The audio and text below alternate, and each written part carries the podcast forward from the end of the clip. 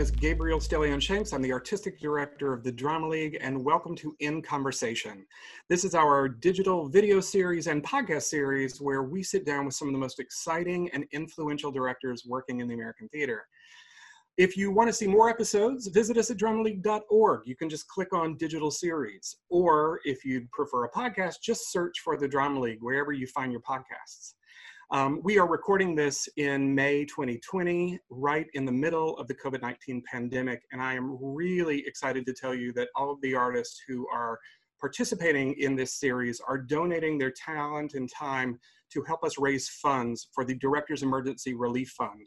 Um, this is a fund that is helping stage directors and their families who are suffering um, either from healthcare or loss of work during the pandemic. Um, if you would like to join me and all of these incredible artists in supporting them, feel free to click on dramaleague.org. You can hit our donate button, and we would love to have your support in this work. If you are a director who is suffering, also visit our COVID 19 resources for directors there. We have dozens of grants, opportunities, healthcare services, all kinds of things there to help you get through this time. I am really excited today to sit down with my friend Cheryl Kaller. Um, when I think about Cheryl's work, I think she is one of the master storytellers of our time, but that that's something we say about a lot of directors. Um, when I sat down in shows like Mothers and Sons or or Next Fall, there was such a visceral sense of the human bodies on the stage. Um, these were people wrestling with big things in ways that speak directly inside something that makes us human. Um, going to her plays feels like a five course meal. It feels so satisfying to see a Cheryl Kaller production. So I'm really excited to ask her how she does that. Um, hi, Cheryl. Welcome. Hi, Gabriel. Thank you so much for having me. And before we start talking about me, I just want to thank you and everybody at the Drama League for everything that you do. And not only the physical help that you're giving everybody, just keeping hope alive and, and just everything about keeping live theater in the zeitgeist. So thank you very much.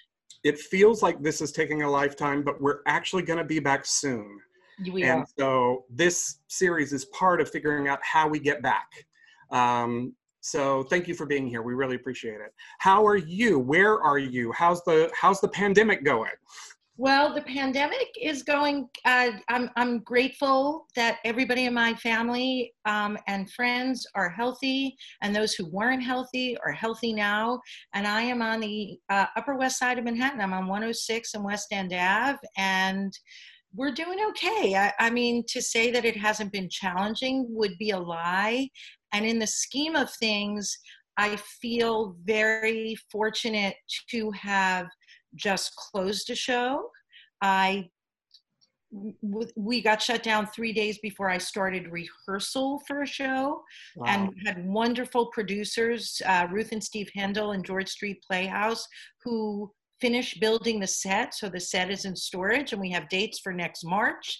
And what? yeah, isn't that wonderful? Yeah. And and so I feel happy, scared, and blessed. Shout out to Ruth Hendel, who I know, and shout out to George Street, where I used to work. Thank you, David, oh. building that set and getting us back there yeah they really they they put a priority in keeping the people who were building the set employed until the set was done. And then george street and the hendels took the responsibility of storing it for a year at this point. So i can't say enough about both all of them. Excellent excellent. Well i want to talk about that and your work on broadway and all across the country and everything you do but i think for a podcast and video series about directing, the place I want to start is your journey because so many people think directing is just a climb straight up to uh, whatever level you reach. And your story uh, refutes that uh, falsehood. I think it's a myth. I don't think it's true of many directors. But you had a point in your career where you stepped away from directing yeah. Um, I'd I'd love if you're willing for you to share your journey, how you how you came to be a director, and what that step away was, and what it was like to come back.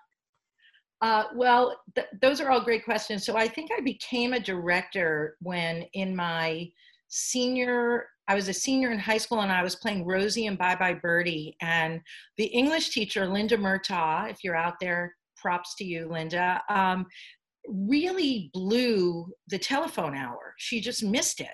And I asked her if I could do it and stage it. And and she said sure. And i had the best time staging the telephone hour and getting into like you know what the what harvey was thinking and what this one is feeling. And so i kind of finished rosie which i was not very good either. And i decided i want to do that so I went to Emerson College, and I was uh, at the time there was a directing major at, at Emerson for undergrads, which there isn't anymore. There are not a lot of undergrad directing departments anymore either, and um, I had the privilege of just directing and directing and directing and directing. It, it, it's it's not a conservatory program; it's a liberal arts program. So there were student organizations, and um, and I got very very lucky, and I moved home because I'm from New York, and um, my mom would take me once a month on a mental health day. She called it a mental health day, and it was every Wednesday. She would take me to a matinee every one Wednesday a month, she would take me to a Broadway matinee. So Broadway was always my goal and my dream.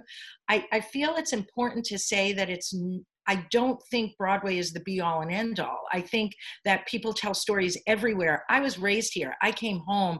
I had a support system here. New York City was my city. So it, it, it was a natural progression for me to come here.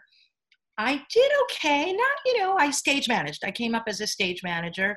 I, I was the PSM of the national tour of Seven Brides for Seven Brothers and was out on the road for 14 months. And then my mom died unexpectedly. And then I had a baby a year later, another baby two years later. And then a year after that, my dad died unexpectedly. And I said, completely irrationally, but very consciously, I need to stay home with my children because if I die young, I want my time with them. And I was fortunate in that my husband has always made a living so that my income, we were never and have never been dependent on my income. And I took, well, today I'll say I took 10 years off. Some days I say I took 12 years off. Some days I say I took nine years off. But in that area, I took that time off. I started a theater company in Bermuda with some friends. Uh, so, uh, uh, uh, and we had, we were the first theater company, I think, to provide childcare for people, to provide partners plane tickets. We, we tried to humanize theater.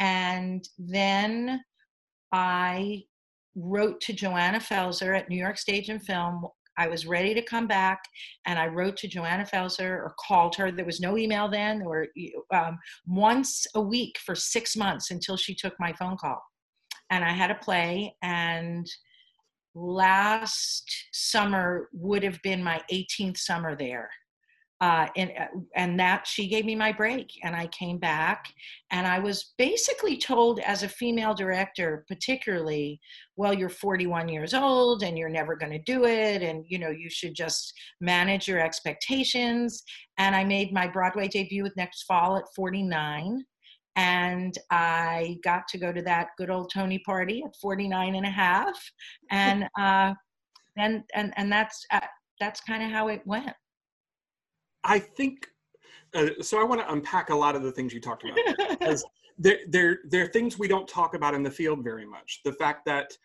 primarily female directors have to choose to have children or have a career. That has been the path.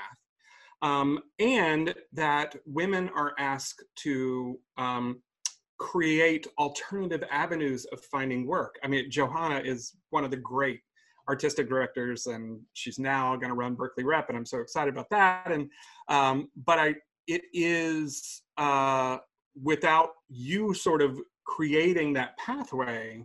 Um, you know, we might not have ever benefited nationally from your career. It's her investments that really worked. You have been quoted, and I uh, and always when we find things in our research, I want to make sure it's true.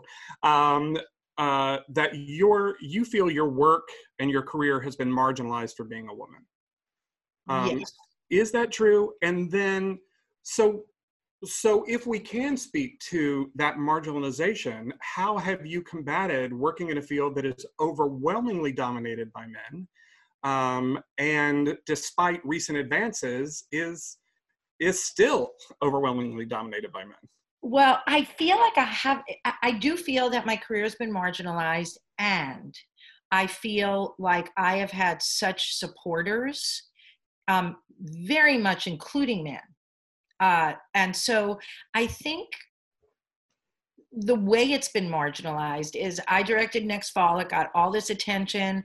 I got the nomination, and I still mm-hmm. had to talk. And my agent, which is a privilege as well, and my agent and people still had to talk people into the fact that I knew how to do musicals. Where I do feel that if a man directs a play, they're given all this opportunity to direct they're not pigeonholed. So i think that's where my career as a woman has been marginalized that we're asked to stay in our lane. And i think that all female artists can say that. I think that that is just um, something that happens on a day to day basis. I didn't feel sexism. I didn't feel disrespected. I felt uh, valued. I felt uh, it, it, was more that being asked to, oh, she does those plays really well. And until I met a woman by the name of Donna Harrell at a wedding, ironically enough. I met her at a mutual friend's wedding, and Donna hired me to do Frozen on the Disney Cruise Line, and it was to great success. Then people said, Oh, now we know she can do musicals. So I think that's where the marginalization. I also do feel we as women are marginalized with mm. children. I think the crazy statistic of my career is more about that I'm going to miss, it's probably not the right number, but I'm going to say I was within the first five to seven people with a child to be nominated as a woman.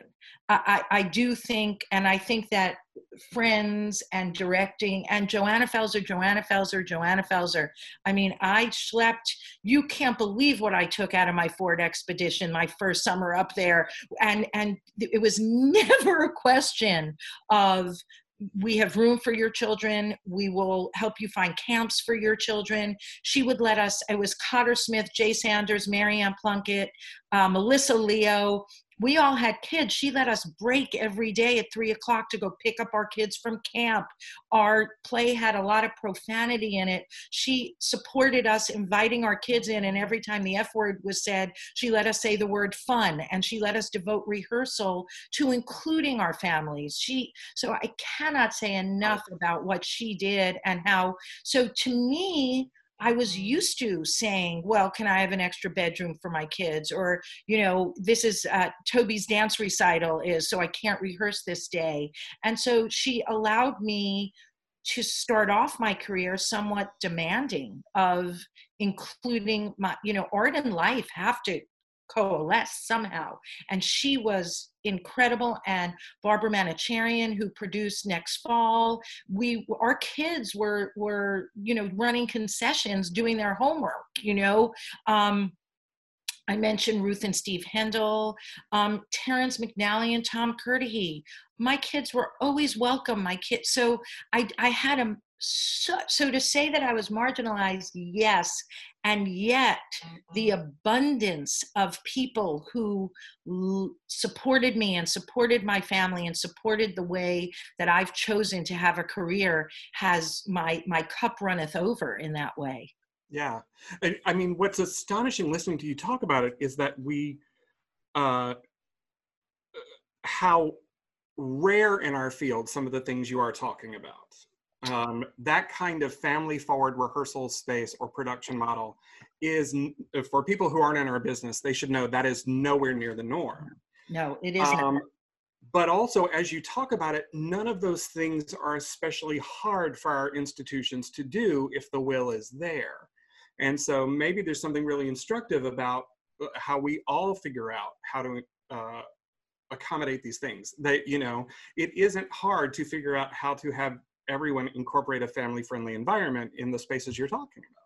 It isn't and it also i do think that you know speaking of like actors equity and um, you know the, the the rehearsal hours i also think on a circumstance by circumstance basis they would also be very open to say well if you have a group of people including actors who need to go pick who'd like to pick up their kids from school uh, you know i'm hoping that post pandemic we're all going to there was a new york times op-ed that said the virus isn't our enemy it's who we become who we what people we are.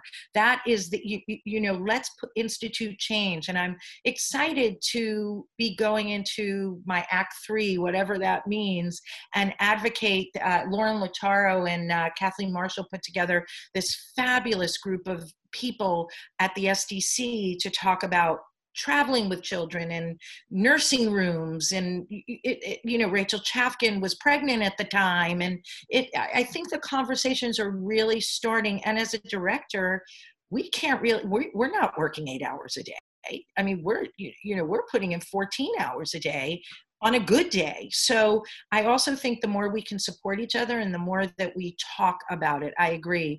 I believe uh, the public is doing great things. Uh, the roundabout um, is extraordinary. I mean, there were a whole group of people who were nursing babies during one of their last Laura Pels show, and Todd and Jill and Scott. I mean, so I do think we have to maybe not demand but just talk about it. So because I, I also think it's sort of like an underground thing yeah. that people don't think they can talk about. Right right. I agree with you completely. I uh, also what you said about um, the virus and learning from it. I, I watched peter sellars at uh, in the Segal Center talks last week uh, describe the pandemic as our teacher Yes. Um, and that this is a moment where we need to stop, listen, and learn um, better ways of doing things. That's right. And particularly with our schedules, you know, there are very, there we are our riches are abundant if if you get as lucky as i am truly um and and also we're still asked to rehearse work six out of seven days a week where tech is 10 out of 12 hours a day. It's not a very and now we're going to go through minimally an eight month period where we're having dinner with our families every night. What how is that going to make us better? Yeah yeah. All right so you just said that uh, there were a lot of people who tried to put you in a in a specific lane and the next question I have for you is me putting you in a lane. um, but when I think of you, I think of you as a generator and as a director of new work. Would that be fair? I only do new work. I've only done um, three plays that have been produced before in my whole career. I directed a production of Barefoot in the Park when Jed Bernstein was reopening uh, Bucks County Playhouse, and that okay. and it started at Bucks County Playhouse. And my mother was a Neil Simon freak, so that was my homage to my mother.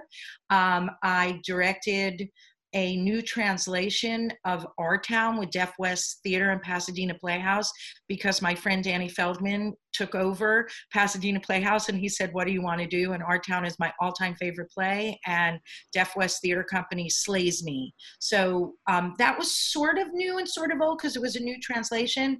And then um, Bucks County, Robin and Alex and Josh asked Chris Durang to play the David Hyde Pierce role in Vanya and Sonia and Masha and Spike.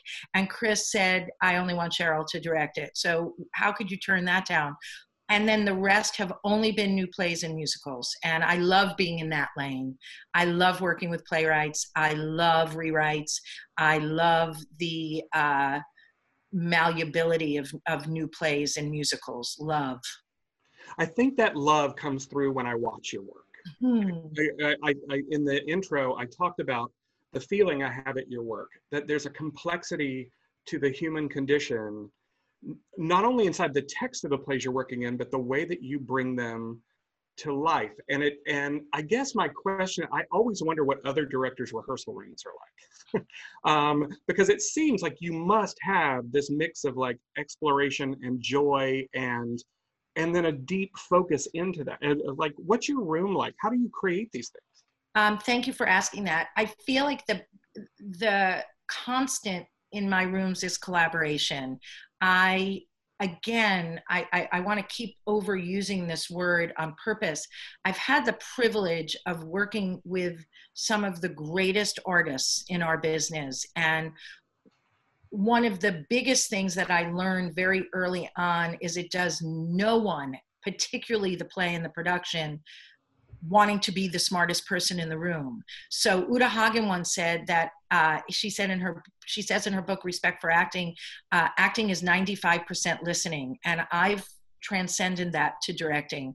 I learned so much from every per I mean, how could you be in a room with Tyne Daly, with Patrick Breen, with uh, Maddie Corman, with uh, I could go on, Bobby Steggert, Fred Weller, you, you, know, on and on and on. Mario Cantone and I just worked together, um, and not listen.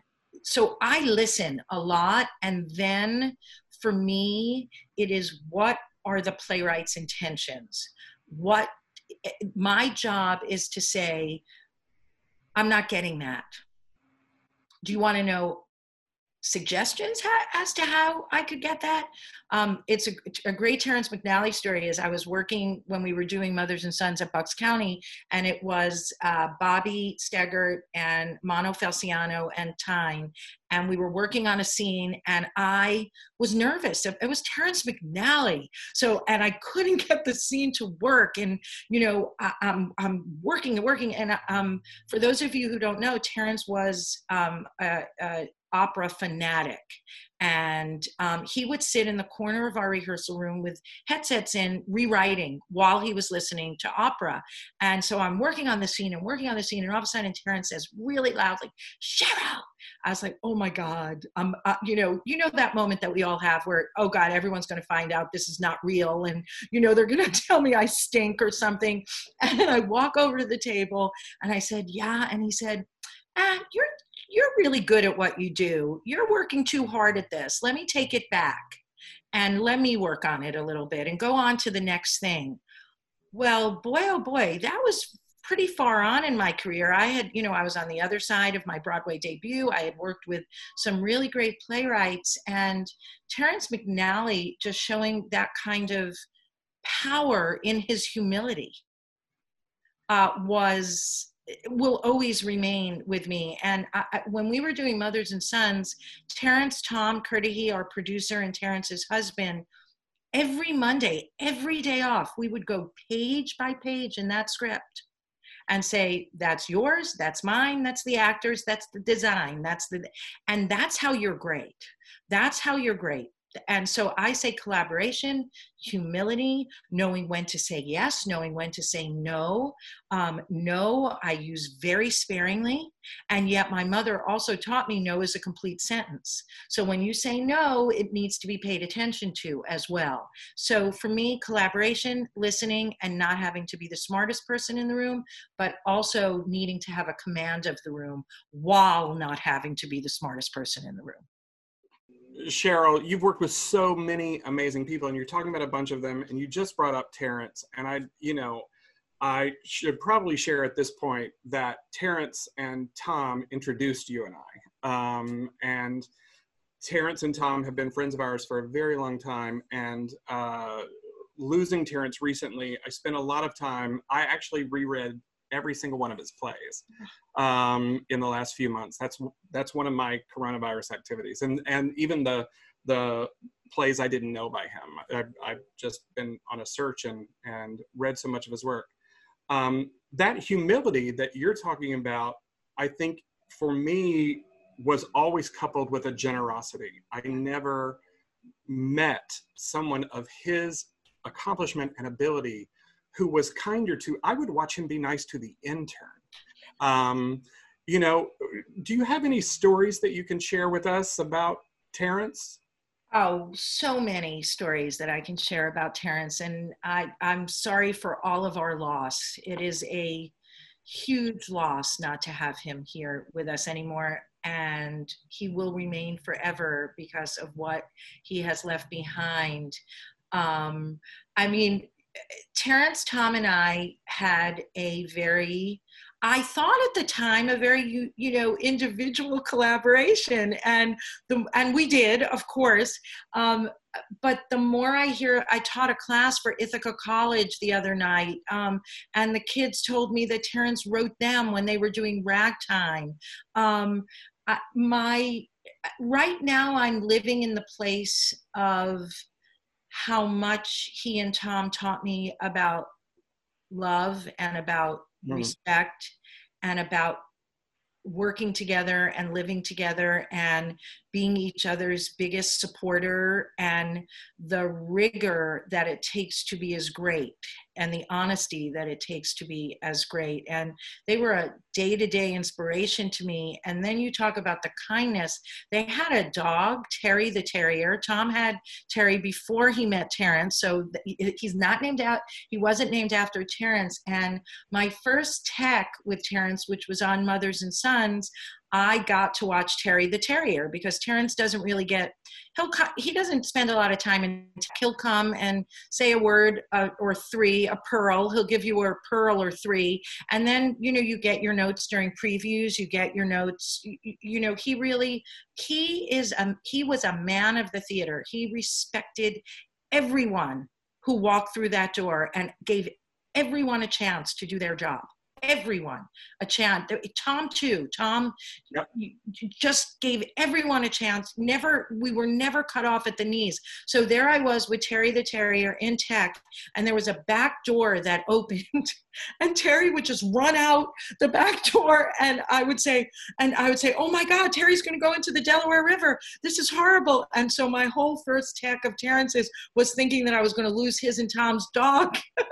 and, he loved that dog. He loved Terry the Terrier. Both he and Tom just loved Terry the Terrier.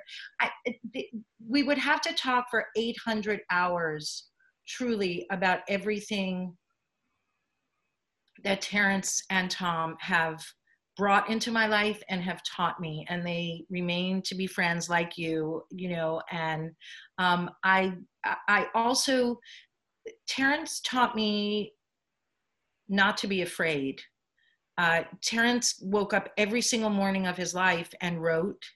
And um, I, I, say that he dove off the high board every single day. And that was a big lesson for me from Terrence. Yeah. Uh, yeah. Um, I'm going to, because uh, I'm getting emotional, I'm going to uh, move to some people I, I don't know as well as you do. Um, but that I think people would love to hear what it's like to work with them. And uh, early in your career, Chris Durang had a uh, a very special place in your heart and life.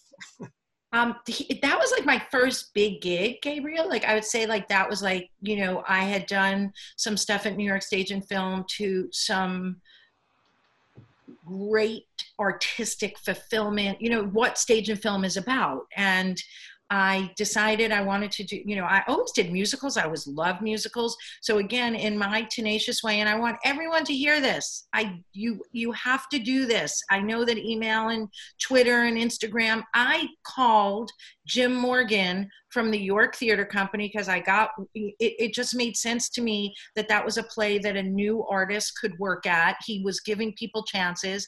And the day that I called him was the same day that Chris Durang's agent sent him a nine page treatment for a new musical that Chris Durang and Peter Melnick, Richard Rodgers' other grandson, were writing together. And because I called that day, Jim Morgan said, Would you like to meet Chris Durang? And I met Chris Durang at the Lincoln Square coffee shop. That's not there anymore.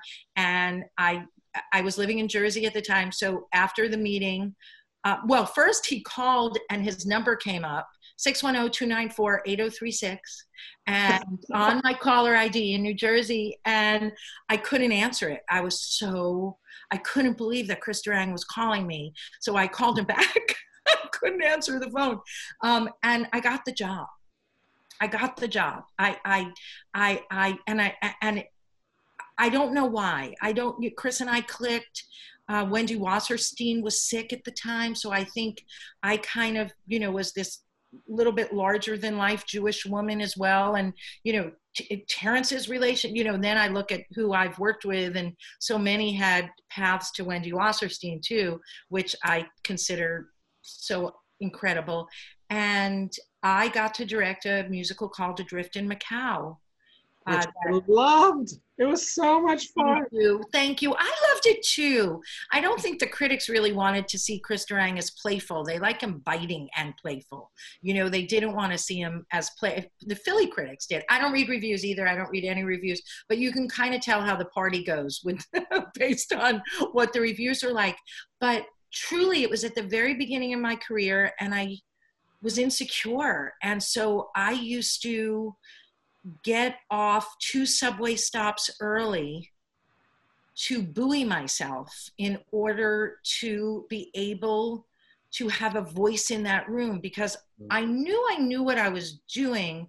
I just thought that Chris knew more than me, which he did, but I knew that I wasn't doing him or the play or the actors any favors if I didn't come in with a strong vision and if I didn't come in with strong opinions. And I used to have to take the subway two stops earlier to, t- to talk myself into getting through the fear and the intimidation of which Chris never did. It was me putting it on myself. And I feel like that's a really important it doesn't make us less than because we're afraid. It's what we do with the fear. It's what we do with owning our place in the room. And also, it was pretty early on with women, female directors too. It was it, that was there weren't a lot of us then. Listen, I, it's 2020, and I still don't need all of my fingers and all of my toes to count the women who have directed on Broadway ever. Isn't that crazy? Yeah, it's insane. Um, but I, you know, whatever fear you were feeling in that process, the production didn't have it. Uh, it, I mean, it's a deeply genred piece. If you don't know it, I really encourage everyone to go listen to it. Um, it, if I'm right, Orville Mendoza was in that, right? Orville Mendoza was in it, and Chris wrote book and lyrics. And the sh- whole show opened with a woman named Lorena in a purple dress that Willa Kim, may she rest in peace, designed. And the lyric was in a foreign city in a slinky dress i've just arrived from somewhere. My hair is quite a mess. I've lost my lover billy. Unlucky me i guess because i'm in a foreign city in a slinky dress Oh. If that's not Durang, I don't know what is. well, and, and, just I hope other people do it. I'd love for that piece to get revived. It's it's joy on stage. So, oh, so I would love to see a production of that. I would love it. It was pure joy. We did New York Stage and Film, Philadelphia Theater Company, and then Primary Stages, and um, I have, it doesn't get done very often either. No, and it should. Yeah. Yeah. Great. Adrift in Macau. That's that's the note for today. Um, well, and then I also want to talk to you about you're working, I think, currently on work with the great Billy Porter. Ah, uh, the great Billy Porter. And when I think of Terrence McNally, Chris Durang, and Billy Porter, these are not artists that are like one another in any way. So, what's exciting about the collaboration with Billy? Well, let's start off by saying that how about Billy Porter now, right? Talk about staying in there and staying in the game right. and, and and just just just showing up every day doing the very best you can and look what can come to you uh, and not only the fame which is terrific and which is terrific and couldn't happen to a better and more decent person than Billy but the actually being able to do his art in a way that black gay men were so pigeonholed for so many years. And he's really he talk about paving the way for uh, where we're going is amazing. So uh, working with billy is glorious. He's generous. He's gracious. He's so smart. Um, i work almost blank page with billy we the first collaboration of ours he had a play that was four acts like 8 million pages and we just rolled up our sleeves and got into it. And billy is musical so i always use um, a musical's uh, structure to help billy uh, to, to guide the architecture of the play. So While I Yet Live, which we did at the Duke with primary stages, was Gypsy. We literally used the same structure as Gypsy and put it right on. Yeah, and that's the way Billy thinks in a musicality. So does Terrence. Um, that's where they're very similar. They both are very, they, they both musical in what they think. Billy uh, has, um, he's the kindest man and he has the littlest amount of patience for actors finding their way. It's like, Cheryl, just tell him to do it this way. Boo, come on, come on, you know?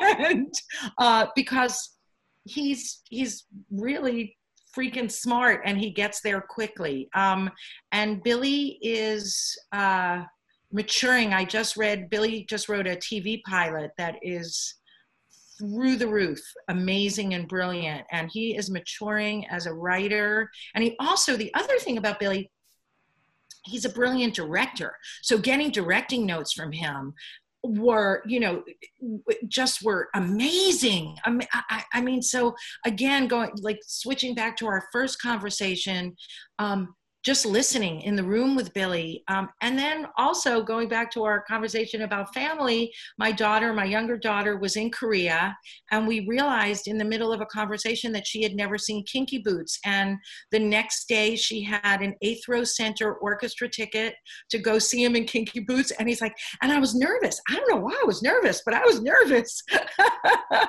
um, so Billy, it, Billy is a quadruple, quintuple threat, and that is Jeff Nauffts too next fall. Jeff Nauffts is a great actor. He's a great director. I think I just learned and from people who knew how to do a lot. Yeah. So the boundaries were there were way more wings than there were boundaries. Oh, that's a great way to put that. Yeah. I love that. Yeah. I love that. Who is who have you not worked with that you, uh, you would love to? Who are your dream collaborators that you haven't worked with yet?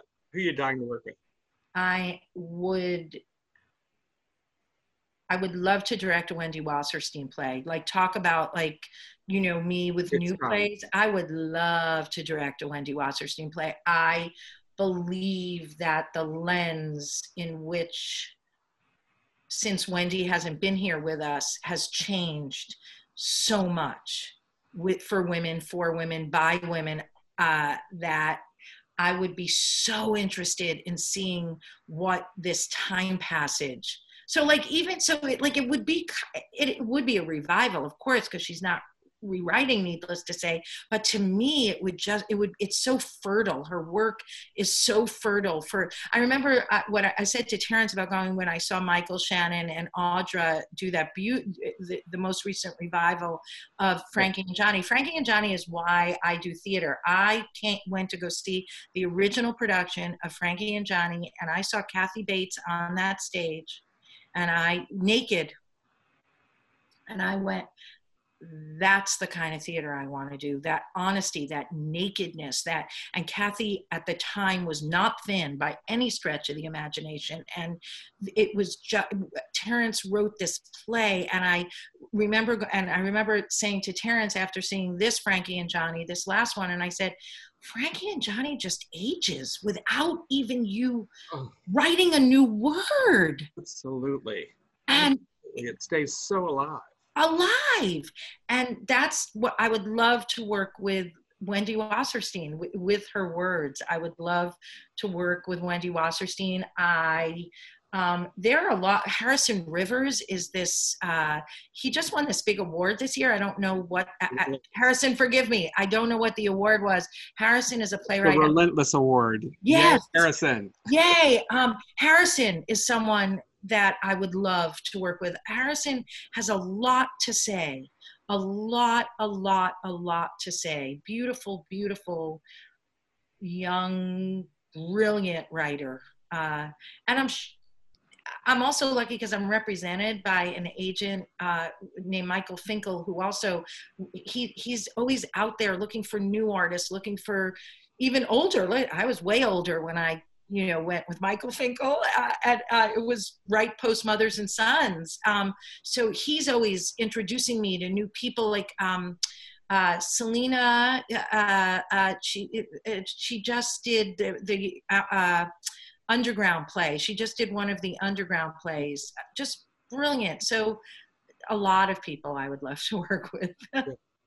Well, for any producers within the sound of our voices listening to this, um, you want to you want to pitch a Wasserstein? Is there one you want to do?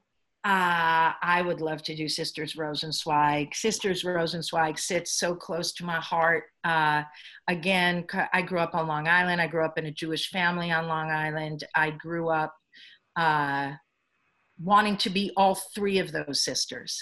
I like, it, it, it, you know, um, it's a very personal play, and I saw it at the very beginning of Broadway Cares, uh, and Wendy came out on stage, right, coming right from her Passover Seder, uh, uh, asking for money for Broadway Cares. And I was like, oh my God, she was dressed from her Passover Seder. I, I, so I would say, sister, I would direct to any of them. Sisters Rosenzweig. Third yeah. is also a great play. I love that play. Great, underrated. Oh my God, I love and Jason Ritter. Remember, Jason Ritter was in that play. Yeah. But I think you're right about Sisters Rosen's. Like it would just in in the moment we're in, um, all of and I feel this about all of Wendy's work. Uh, like there's been a period where we haven't had any major productions of her work, and in that time, um, the the identity, the role, the possibilities for women have have so radically altered in the public space that I think her plays would just crackle right now if someone would do them.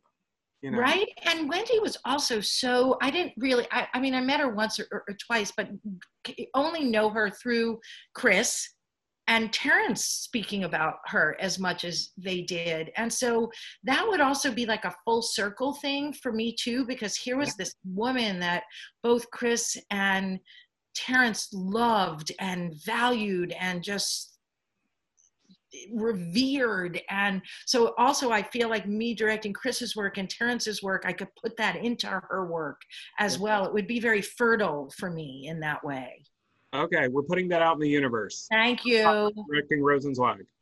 Um, so we're about out of time. So I just want to ask you, uh, I'm asking all the directors in this series actually, um, one last question. I would love for you to think back to that undergrad directing for Cheryl Kaller. Um, and if there is anything looking back at her that you could say to her, a piece of advice, something you know now that boy, you wish she had known then what would that piece of advice to your younger self be? That you don't have to prove yourself all the time, that art is powerful enough, and you don't have to be the most liked and proving that you're worthy, that um, the journey that I have taken, and you speaking about next fall and Mothers and Sons and Adrift in Macau, that way just is what makes me me. That's uh, my heart and my soul and my brains and my body are up on that stage and i wish that i would have known that then like i know now that art was as powerful. I always knew i was passionate about it.